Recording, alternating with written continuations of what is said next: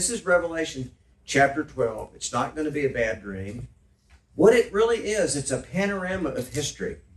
That's what's fascinating. If I were to boil this thing down in just a couple of words, is to say God is working his purposes out.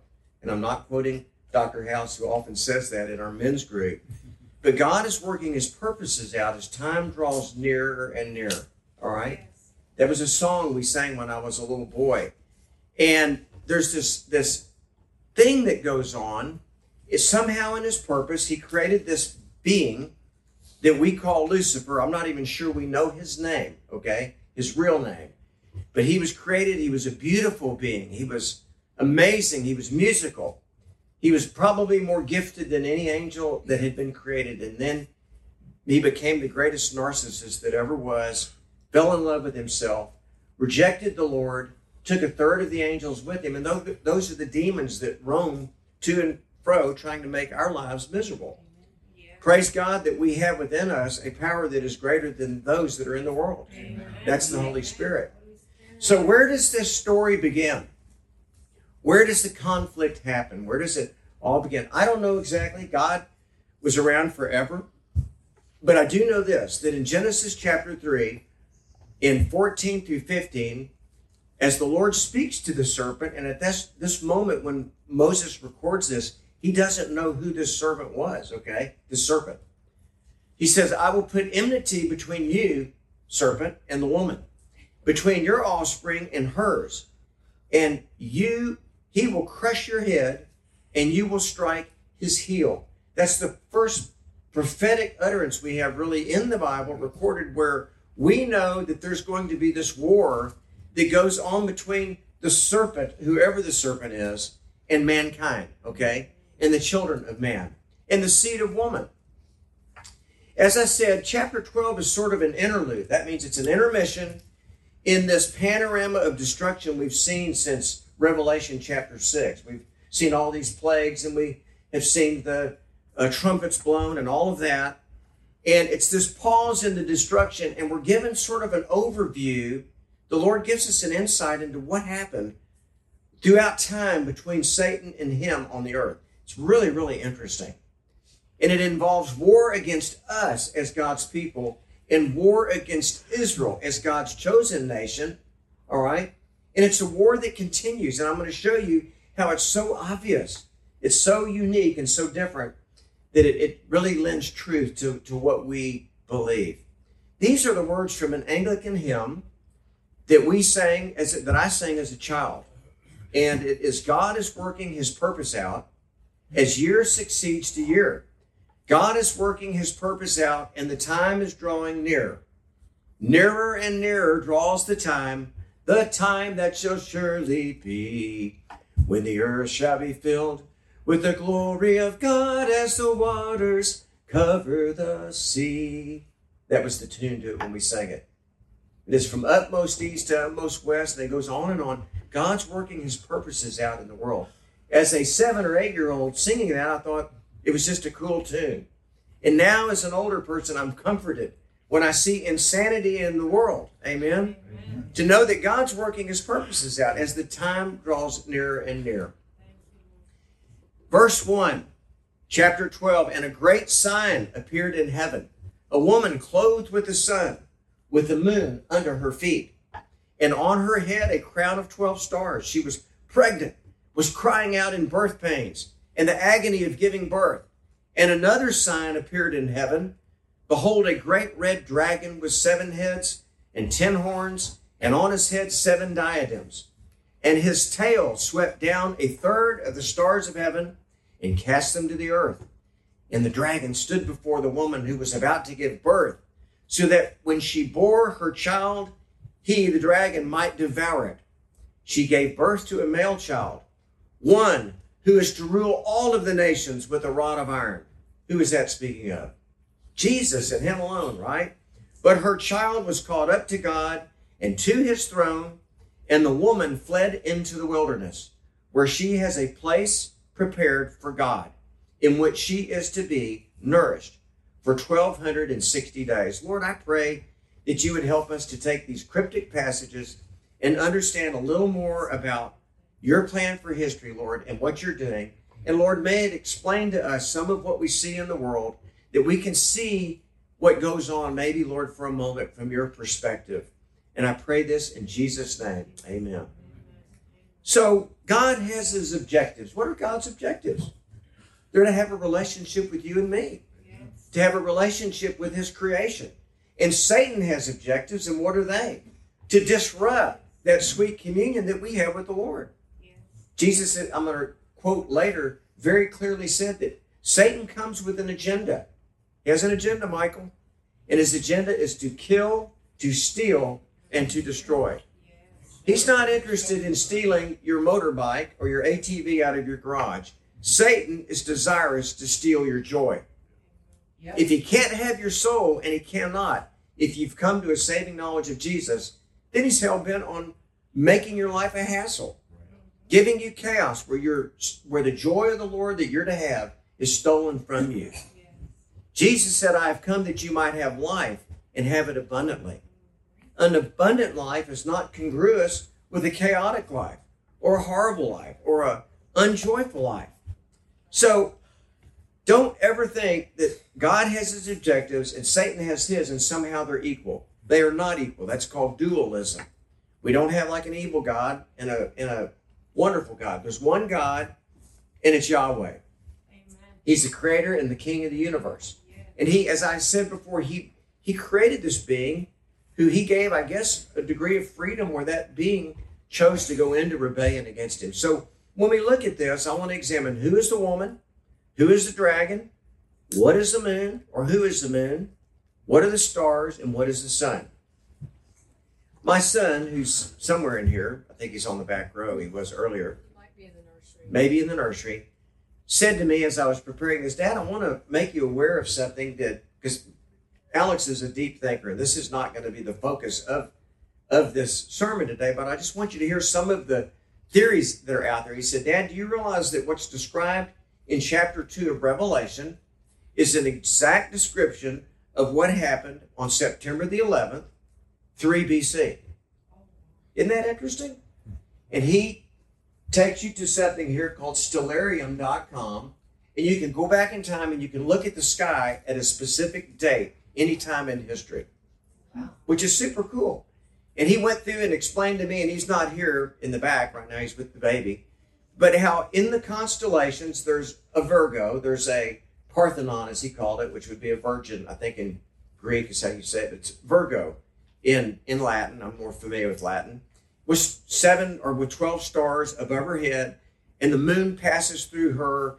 And it's kind of interesting, but all of this, if it's true, lines up with the date that many think that Jesus was born, which was the first of Tishri in, in 3 BC.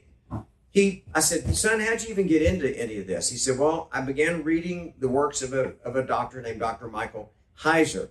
I believe you probably knew Dr. Heiser. He was part of the team that made Logos, is what Alex explained to him, me. And if you want to take a screenshot, that is Alex's YouTube where he does an analysis and a description of what I'm just explaining to you.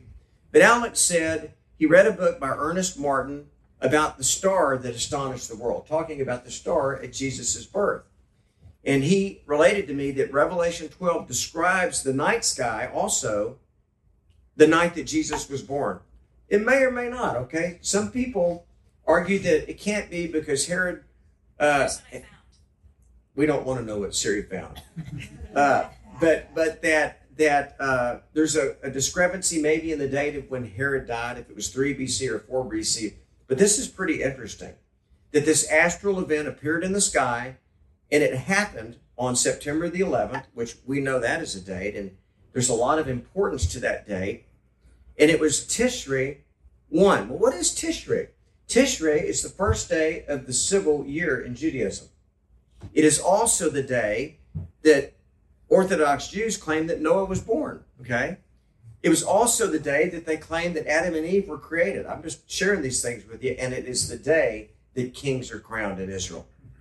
So, isn't that interesting that perhaps, I mean, who knows? You can go look at this, decide for yourself. It's not the, the tack that I'm going to take today, to use a navigating term on the ocean, But I thought it was interesting, and, and Alex mentioned it to me, and I felt it was worth talking about. I centered in on this, on Joseph's dreams. He had two dreams. Remember the dreams? The one where he dreamed that he was in this field and he was a sheaf of wheat, and that there were these other sheaves of wheat, 11 of them bowing down to him. And he said, Hey, maybe that's y'all, and you're going to bow down to me. Well, his brothers didn't like that dream. All right. And they got uptight about it. And then he dreamed a second dream, and this is it. I'm taking this from Genesis 37. Then he dreamed still another dream and told it to his brothers and said, Look, I've dreamed another dream. And this time the sun and the moon and the 11 stars bowed down to me. So he told it to his father and his brothers. And his father rebuked him and said to him, What is this dream that you have dreamed? Shall your mother and I and your brothers indeed come to bow down to the earth before you? And his brothers envied him. But look at the response of Jacob. But his father kept the matter in mind. Isn't that interesting? His father listening goes, Wow, there's something maybe to this dream. I mean, I, I think that's kind of interesting. You see, Jacob, Jacob's ear was tuned to the voice of God. Yes. Jacob had had an encounter back in a place that he named Bethel in Genesis 28, and it's Jacob's ladder. And if you go into my office, I had meant to bring that picture. My father painted one of the last pictures of his life, a watercolor, and it's the watercolor of Jacob's ladder, and it has 11 stars up in the sky, and it's got uh, the sun and the moon and Jacob going up and down this thing. It's kind of a cool picture. So Jacob had this experience where he heard the voice of God, and Jacob is Israel. Jacob, from Jacob came the 12 tribes of Israel, and God gave him the promises that he had given Abraham. I wrote them down here for you from Genesis 28. And behold, the Lord stood above it and said, I am the Lord God of Abraham, your father, the God of Isaac. This is God now speaking to Jacob personally. In the land on which you lie, I will give to you and to your descendants. Also, your descendants shall be as the dust of the earth, so on and so forth. And he says, uh, and in you and in your seed, all of the families of the earth will be blessed. Behold, I am with you and will keep you wherever you go, and will bring you back to this land, for I will not leave you until I have done what I have spoken to you.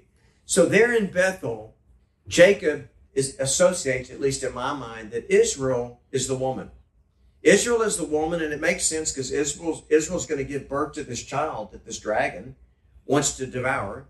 And the, the stars above Israel are the 12 tribes of Israel. And the sun, it says, is there with the sun. The sun is the radiance of God. And, and I have heard even Israel today called the glory of God. It says Israel, God's glory. Have y'all heard that expression? And the sun is the glory of God. And as the sun, uh, as the sun gives birth there to the moon, or the moon's under the sun, I think the moon is a good representation of you and me. We're the church. Amen. And we reflect the glory of God as it was shown through Israel, through the personhood of Jesus Christ. And He is willing and ready and able to shine through each of us in our journeys in life. So that's a bit of a thought that I have. And there's the dragon that's uh, there at the bottom. So verse two, yeah, it is a wow, uh, Janie. It really is. If we go back to verse two, it says she was pregnant and was crying out in birth pains and the agony of giving birth. Israel has gone through a lot of birth pains to birth Jesus. Israel, if you study Israel, it is a study of pain and it is a study of blessings. You go, well, what do you mean, Faber? Well, if you were in Sunday school or vacation Bible school or something, you heard of the story of Abraham. You heard of the agonies of Abraham. Remember when Abraham Abraham had a painful path just getting to God's promised land. God said, "Go to a land that you don't know, and I'll be there when you get there." That's all Abraham knew. He didn't know the way to get there.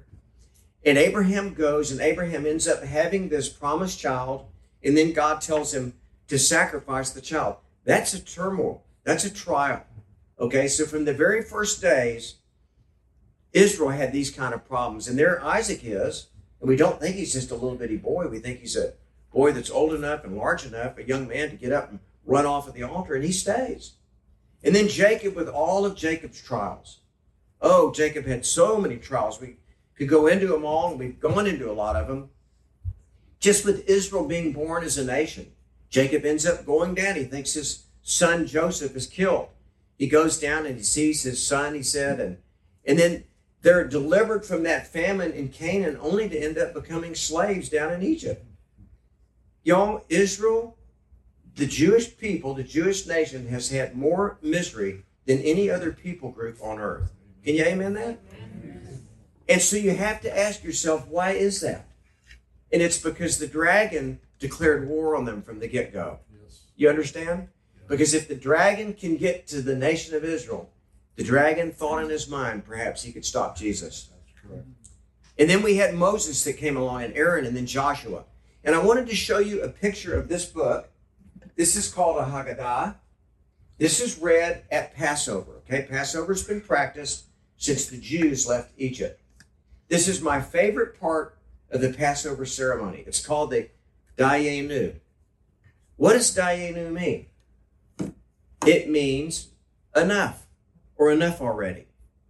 Have you ever heard these Jewish people say enough already, like these comedians? It's from Dayenu. And there is a litany that they go through, which is a repetition in a Passover meal where they say this, and I want you to listen, because each of us should be able to say these things in our own life. Lord, if all you had ever done was brought me onto planet Earth and had me born, Dayenu, it would have been enough. Lord, if I had had, I'm saying this for my own life, if I had just had a mother who loved the Lord and taught me how to pray, Lord, Dayenu, that would have been enough. But Lord, you gave me a mother and a father. And Lord, if that all you'd ever given me in my life, Dayenu. Y'all see? And in, and in the liturgy of the Passover, they say, Lord, if you had just brought us out of the land and into Egypt, Dayenu. It would have been enough. Lord, if you had never delivered us from slavery, but yet you brought us Moses, and if nothing else had happened, that would have been enough. Dayenu. And I just point this out because they're embedded in the very seed of the of, of freedom and coming out of Israel, out of Egypt, out of bondage, out of slavery. There are the Jewish people rejoicing that, Lord, it would have been enough if that is all you had done. So, Christian, how long has it been since you've said, Lord, everything you've done up to my life, in my life, up to this point, it would have been enough. And I'll praise you the rest of my days. Think about that for a minute instead of focusing on what you don't have. And Lord, I want you to bless me. What are the blessings that He's blessed you with already?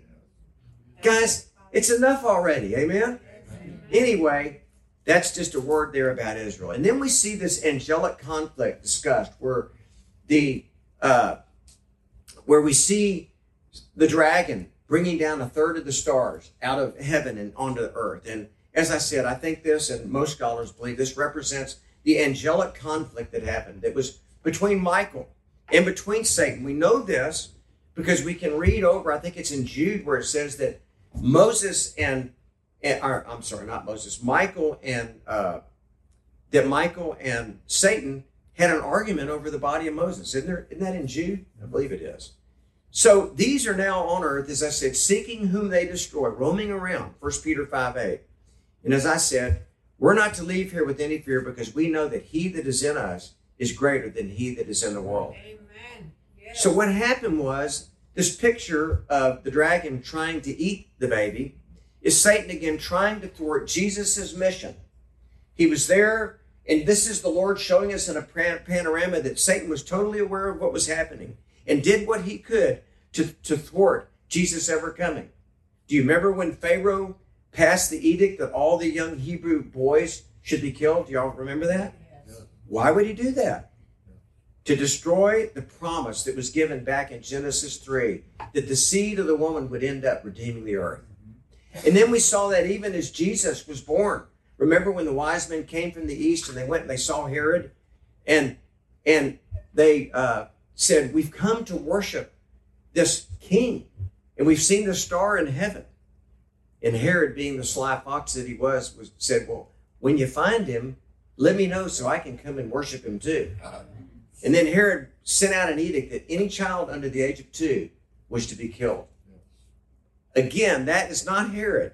That is Satan operating through Herod. And when a lot of things happen in our lives, we may think, if I could just get this person out of my life.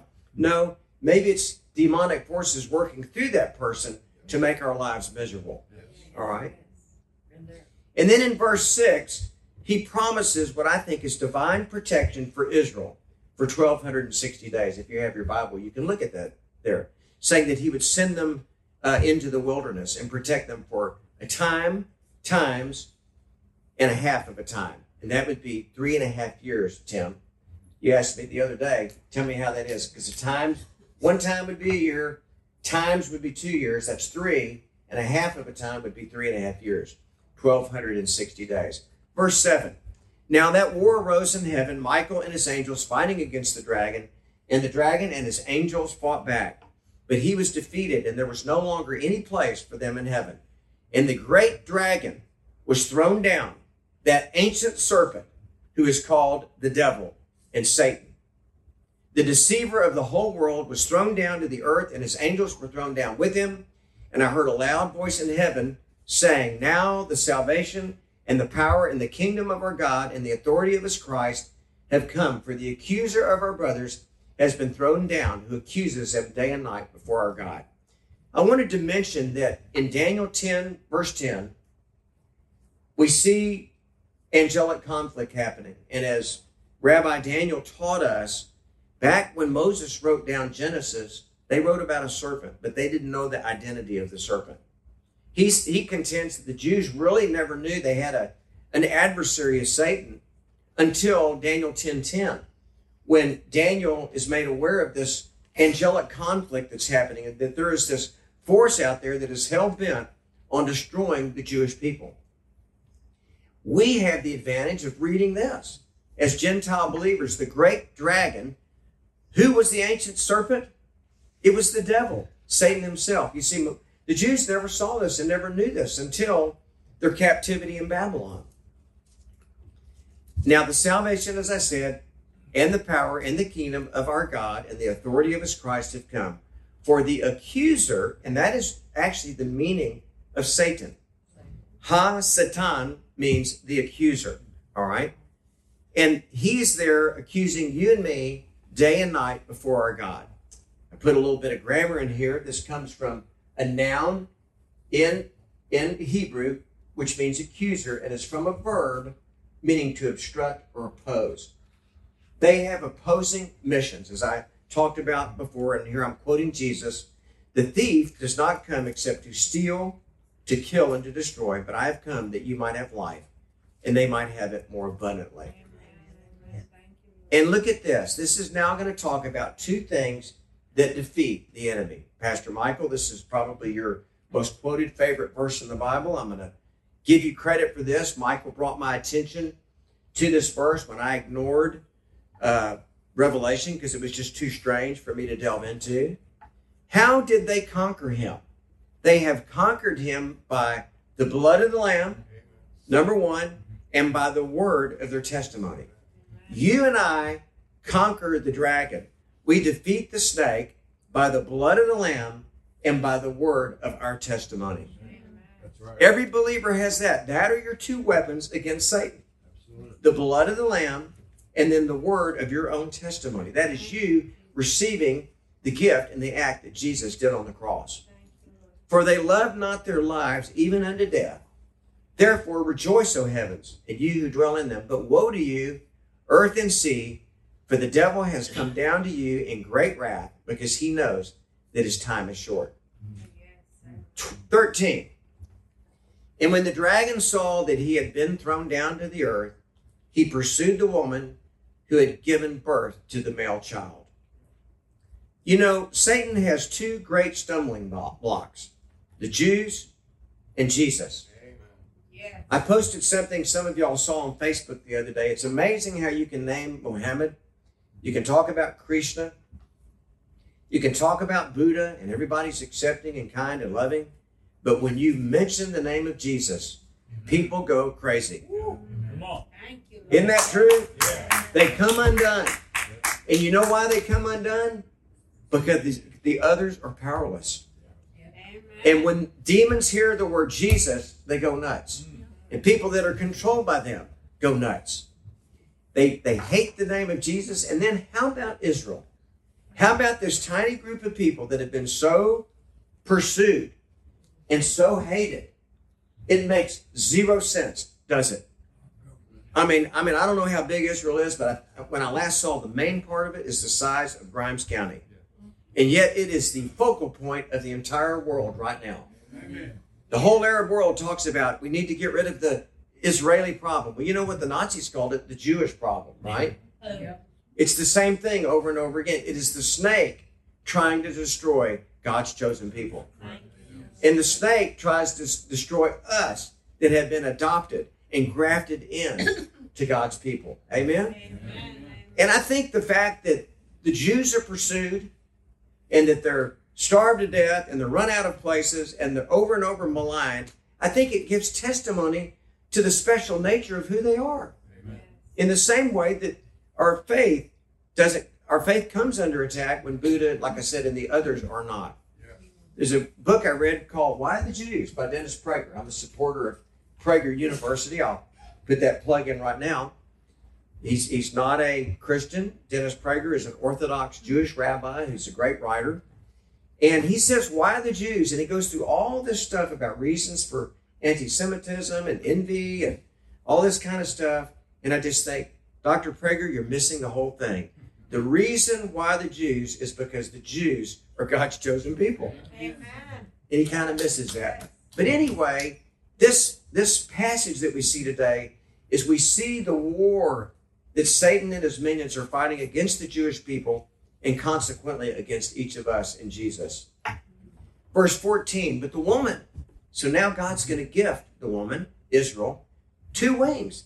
These are wings to escape of the great eagle Sandy said, Wouldn't it be great if the eagle is actually the United States? I don't know that it will be. I don't think that it will be the way we see things going.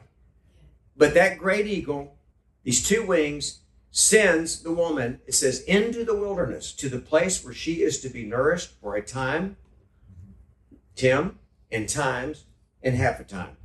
So I don't know exactly what this is, but I think this is God telling us that He is going to give respite to the Jewish people that in the midst of the last three and a half years of the Great Tribulation, he's going to take them to a place, I guess, of, of uh, sanctuary, where it says he will give them nourishment for a time and times and half a time. Then the serpent poured water like a river out of his mouth after the woman, so he's chasing her to sweep her away with a flood. But the earth came to the help of the woman. So I don't know if the earth's going to open up and swallow up armies. I don't know what's going to happen says, And the earth opened its mouth and swallowed the river that the dragon had poured from his mouth. Then the dragon became furious with the woman and went off to make war on the rest of her offspring. Now that's spooky to me. Because it sounds like somehow the Lord is going to protect the nation of Israel, and yet the war is going to be heated up on those that are the offspring, the rest of the offspring that would be Gentiles who become Christians during the Revelation. I don't know. I'm seeing a shaking head in the back. There's a remnant of the Jews. Okay, well, there's a remnant then. Yes, the others are still in Jerusalem, but these are the remnants that in the mid-trib run. When, when God said, don't go to your house, don't take your coat. Right. These are the remnant that ran. Well, somebody's going to have, and perhaps uh, Sister Kathy's right, it's a remnant that are going to be given this sanctuary. They're going to be secreted away somewhere. And I appreciate that do I do, Kathy, that she's read a lot on this and has given me books. So, like I said, there's all kinds of opinions and it gets confusing. And it's wonderful that how we believe about all this doesn't send us to hell or send us to heaven or keep us from either, you know. It's just in Jesus. But he says to make war on the rest of the offspring, on those who keep the commandments of God. I was thinking that this would be, you know, perhaps believing Gentiles who hold on to the testi- testimony of Jesus. And he stood on the sand of the sea. So that is chapter 12. So, what do we make out of chapter 12? What I make out of it is God is working his purposes out as time draws nearer and nearer. Back to how I started this off. I don't understand all of these things, but I know that God has a plan, and I know that in the timing of that plan, when those who are there in the midst of the plan, because that's who it's going to be most important to, those who are sitting there trying to figure out what is going to happen to us, they're going to know through the illumination of the Holy Spirit. They're going to know what's happening. The good news for you and me is I believe that when we have a relationship with Jesus Christ, when we have put our faith and trust in Him, we're never going to see these dark days. That at some point, a trump's going to sound and the dead in Christ are going to rise first up there at Fairview Cemetery. Uh, if you and I happen to be out there working on the well that day, Daryl, we're gonna we're gonna see your mom pop out of the ground and shoot off with Bobby Bridges and all the other saints of Union Grove that have been died and put there, and then the rest of us are gonna right after them. So that's the good news, you know. But it's nice to see that this this dragon, this baby eating dragon, let's just call him that, this serpent of old, this Satan, this accuser, can do nothing against the advocacy of your lawyer in heaven. Thank you, When you're accused by the DA, your greatest hope hangs on who your defense attorney is. Amen. I've been a defense attorney. I've had people look at me and go, What's going to happen to me? All right? What's going to happen to me? And you have someone that steps up and says, No, he's mine. I purchased him with my blood. He belongs to me. She belongs to me. Leave him alone. Amen. And the accuser can do nothing because he that is in you is greater than he that's in the world.